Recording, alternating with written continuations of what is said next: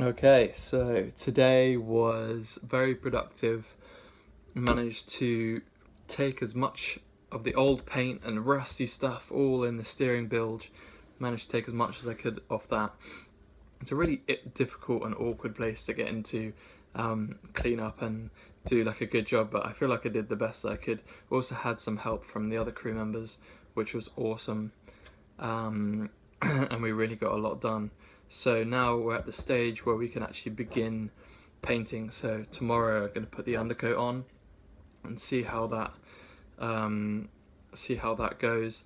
And um, probably over the weekend I'll actually put the overcoat on and try and finish it up. But I'll see if I've got some footage of the kind of before and after, and probably either do that in the next and the next one or I can maybe show some stuff on the screen now, but super happy with the progress and really want to get it all done before the second, which isn't too far away um, when the chief engineer comes back. So, so yeah, got to get that work done.